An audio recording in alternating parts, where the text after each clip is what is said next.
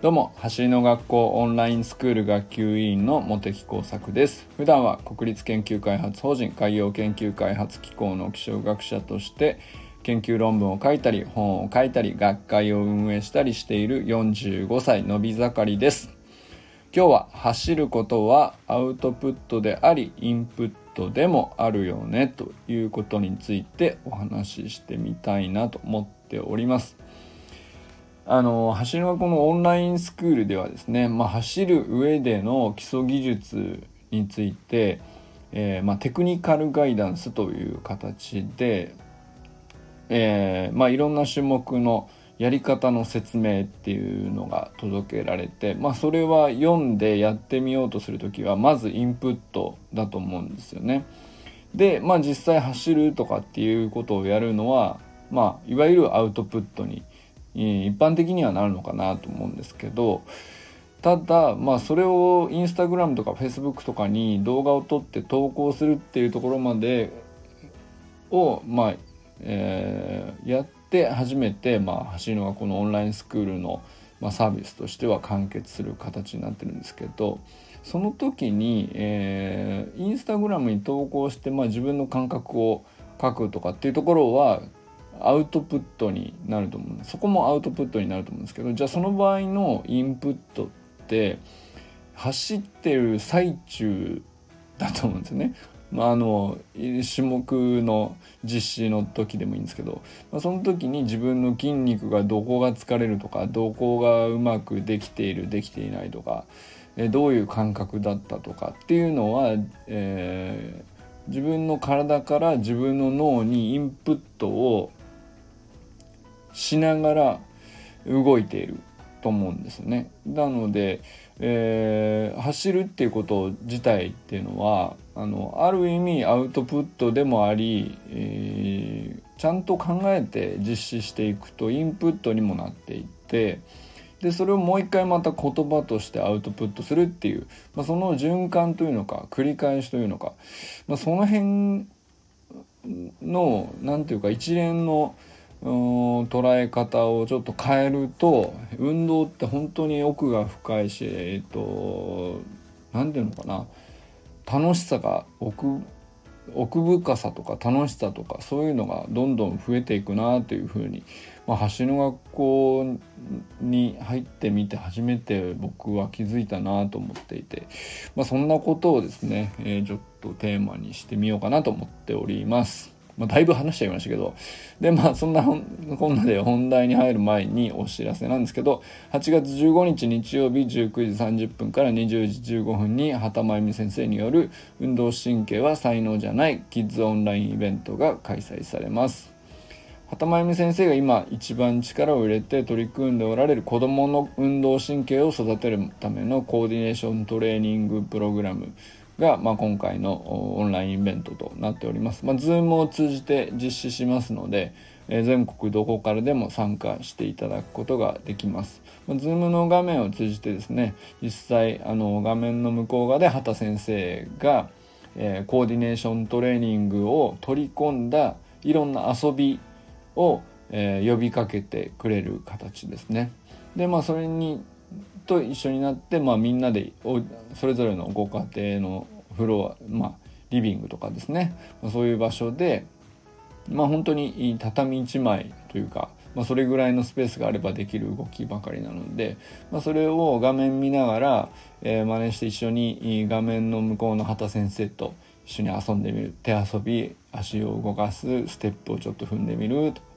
えー、ストレッチをちょっとやってみるっていうのも、まあ、遊び感覚で、えー、ご家族みんなでねやってみてほしいんですけど、まあ、そういうことをやってると実際それは全部コーディネーショントレーニングと呼ばれる理論が確立された動きが全部組み込まれているので運動神経が結果的に作られているというようなプログラムになっております。参加対象年齢は3歳から9歳までですので、えー、ぜひ興味がある保護者様は参加してみてほしいと思います。畑真由美先生の運動神経は才能じゃないキッズオンラインの日程は8月15日日曜日19時30分から20時15分で参加費は1家族税込1100円です。いよいよ来週日曜日1週間ぐらいになってきましたかね。はい。参加申し込みは概要欄のリンクから行ってください。それでは本題なんですけど走ることはねアウトプットでありインプットでもあるよねっていうことをね、まあ、今更うん、それ知ってるよって思う人はいるかもしれないけど僕はあの走りの学校に入ってみるまでそんなこと考えたこともなかったので、えー、改めてね、えー、話してみたいなと思いました。あの橋の学校オンラインスクールではですねテクニカルガイダンスとしてですね毎週基礎技術習得の説明をお届けしているんですね。でこれ実際はあの無料グループの方でもガイドというところをタップしてメニューを確認していただくとまあ、ほぼほぼ同じような内容どなたでも見られますので過去の畑先生の投稿とかねあるので、まあ、それ見ていただければ全然できる話なんですけどえーとまあ、僕があえてわざわざその原稿をもう一回書き起こしているんですけれども、まあ、それ何でやってるかっていうと、まあ、畑先生の、えー、Facebook の投稿をほぼほぼ最初の部分に関してはコピペなんですがあのー、まあ、ちょっと、えー、文章をちょっと直したりとかあの図を加えたりとかえー、まあその辺なんですがその後で、まあ、それをやってみた結果、まあ、やってみた結果っていうのはそれは自体はアウトプットだまあ僕個人にとってはアウトプットなんですよね。やってみるっていうことは説明畑先生の説明読んで僕がやってみるっていうのは説明がインプットで当然やってみるってことはアウトプットなわけですなんですけどでもそのアウ走種目をね実践してみるっていうことで結局実践してみると感じることって本当にいろいろあってあのー、まあメニューがねいろんよく考え抜かれているからこそ単純にねどこが疲れるとか疲れないとかうまくいく時はこういう感覚だとかそれももちろん脳にインプットされるんですけどそれ以上にね何て言うのかなあの本質的なことっていろいろそれ以外のことにも応用が効くようなことをね考えさせてくれるっていうかなんかそういうのを本当にいろいろ感じながら実践してきたんですよね。なので、まあ、ただの説明だけだと書いててももう僕もね面白くないので、まあ、実際に実施してみて感じたことそれから和田校長のエピソードが小林敦さんのライターさんがねあのあっちゃんがね、えー、書き起こしてくれてるんですけどそれもあの一緒に届くのでそれも僕読みながらあの結びつけて、えー、じゃあこのメニューに取り組む意義って、えー、まとめてみるとどういうことなのかなみたいなのを改めて考えるってことをしてるんですね。なんで、えー、とちょっとねそういうメッセージもちょっとテクニカルガイダンスの、ま、あの一番最後のまとめのところに、えー、付け足すようにだんだんなってったんですよね。あのライターのあっちゃんがね、あの、文章素晴らしいので、なんか読んでるとね、熱くなってきちゃうんですよね。それで、な、なるほどな、まあ、和田校長こういうモチベーションでやってたんだ、みたいなことが目に浮かびながら、えー、そのしベースポジションとかの種目をやってると、なんか、えー、その種目を実施して感じたことだけじゃなくて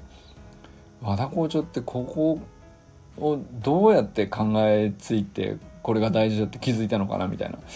なんかそういうところまでこう考えがいったりするんですけどでまあなんならね原稿執筆としてはこの何ていうのかな最後に僕が感じたことも付け加えてまとめるみたいなパート5行ぐらいかな大体。そこの そこを書くことが一番負荷が高かったりするんですけど、でもやっぱりあっちゃんのおすすめもあってですね、えー、っと、ずっと書き続けてます。もう今週で32週ぐらいまで書いてきてるんですけど。で、改めて振り返るとね、全部これ自分に言ってるよねっていうことばっかりなんですけど、あの、伸び盛りの、毎毎回ね、伸び盛りですとか言っていますけど、本当に僕は伸び盛りだと思っていて、伸び盛りのモテ作のね、現在進行形の成長記録に近いなというふうに、あの、思うぐらいなので、ちょっとね、今回ね、まあ、テキスト全部、あの、載っけときますんで、よかったら読んでみてください。あのいくつかちょっと紹介してみようかな。まあ、まだまだね、未熟なんですけども、随分大きくなりましたねっていう感じが 読んでるとしますね。全52週で完結するところまで、あと残り20エピソードぐらい書くことになると思うんですけど あの、まあ、よかったら応援してください。えー、いくつか紹介してみましょうか。なんか、えー、例えばなんですけど、えー、まあ、一番最初ね、ウィーク2ベースポジション、うんをまあ一通り説明した時の末尾のまとめみたいなのは何て書いてあるかっていうと真横から撮影した動画を Facebook グループや Instagram に投稿して先生先輩仲間からアドバイスや応援の一言をもらおうとか、えー、あなたの一言君の一瞬一瞬のチャレンジする姿が走り革命を起こす一歩なんだみたいなまあそのぐらいのことを書いてある、えー、ウィーク4だったらベースポジションホップなんですけどえー、例えばすでにできている人もお手本として人に教えるつもりで質を高めようとか、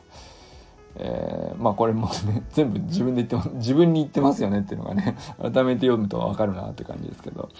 でまあ、えー、678まあずっと来てちょっとじゃあ真ん中辺まで行ってみましょうか。えー、例えばえー、そうだな。うんとウィーク15えー、サイクルサイクリングアームスイングっていうまあだからほぼほぼ、えー、スプリントほぼ完成に近づいてる段階のね種目ですけど大体ね23ヶ月やると,、えーと、最高速度に達した時のスプリントテクニックっていうのは大体習得できてると思いますほとんどの人がねあのこの宿題やってる人はできてるなと思いますね。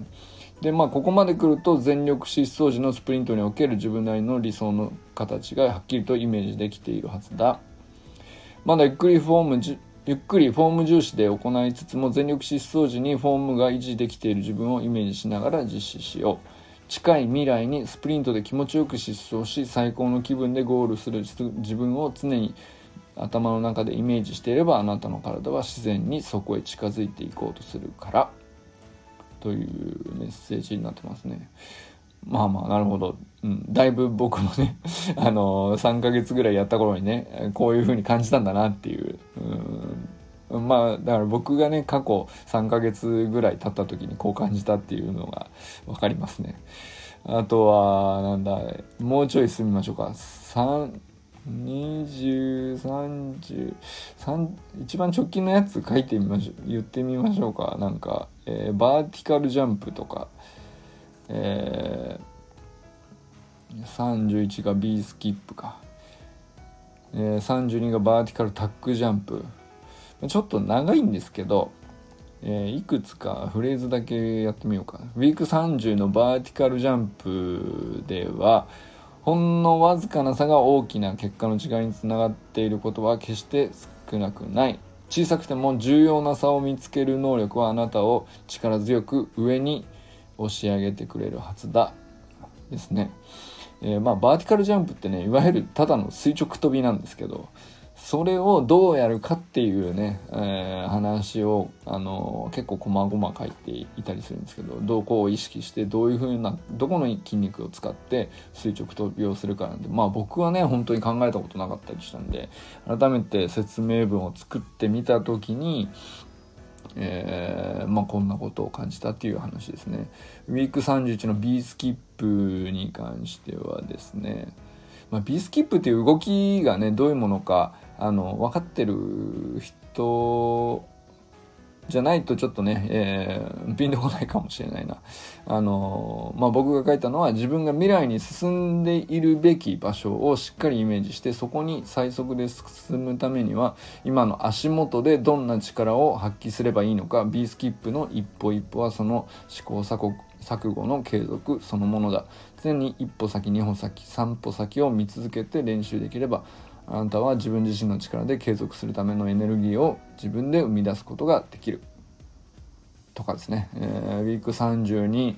これはねまだあの配信されてないやつです、えー、これから配信来週再来週ぐらいに配信されるやつですけど。バーティカルタックジャンプですね。えー、例えば。これはなんかねあの身長反射のことをね、えー、学んだのがちょっと面白かったんで、まあ、それを書いたりしたんですけど、えー、自分の意思で発揮される動きこれはねあの要するに動かそうと思って筋肉を動かすっていうことですね。それとは別にえっ、ー、と動かした後に勝手に反射的に起こる筋肉の動きっていうのもあるんですけどそれが身長反射っていうやつですね、まあ、それが含まれている種目っていうことで、まあ、自分の意思で発揮される動きは見えないところで自分の意思を超えた動きを引き出してくれる。それを知っていれば今まで以上に自分にできることだけに集中できるようになる。というねまとめにしているんですけど。あのまあそんな感じでねあのこうこう引き出せたらいいなという感じで 書いてるのが分かりますね。まあそんな感じです。えー、まああの一応ね別に隠さずあのここ今日のね投稿の中に全部他のテキストも、あのー、含めて全部ザバッと書いあのコピペしておきますんでよかったら読んでみてください。まあ、ということでね、えー、まあそんな感じで、えー、まあ今日言いたかったのは、まあ、僕にとってこう今までねオンラインスクールずっと続けてきてみていろんな種目もやってみたり走るっていうことを、まあ、こんなにねあの深く考えるなんて思いもよらなかったですけどやってみて思うのは改めて思うのは走ることっていうのはアウトプットでもあるけど同時にインプットでもあるなまあ本当に素晴らしい、えー、質の高いインプットになってるんじゃないかなっていうふうに思ってだからこそなんか走った方がいいよってなんか僕なんかいろんな人に言ってるんですけど なんでそんなに言ってんのかなっていう理由があの言っててよく分かんなくなるぐらい言ってんですよね。でまあ毎日こんなこと喋ってたりするしでもねやっぱりね質が高いインプットをできるってすごい楽しいじゃないですか。で本当にただ走るだけで本当に質の高いインプットが自分の脳みそに対して行われてるってすごいそれ分かって走ったら素敵じゃないですかっていう感じでまあねもちろんねアウトプットとして走るっていうことで鍛えられていくこと自体もね楽しいとは思うんですけど、えー、本当に、えー、まあ人の成長って、えー、インプットとアウトプットの両方がねものすごく大事だよなんていうことはいろんなことで言われると思うんですけど、まあ、走ることっていうのはね本当にアウトプットでありインプットでも同時にあるっていうでしかもその質がめちゃくちゃ高い行動だったなというふうに思いまして、まあ、改めてお話ししてみました。それでは皆さんこれからも最高のスプリントライフを楽しんでいきましょう。 vamos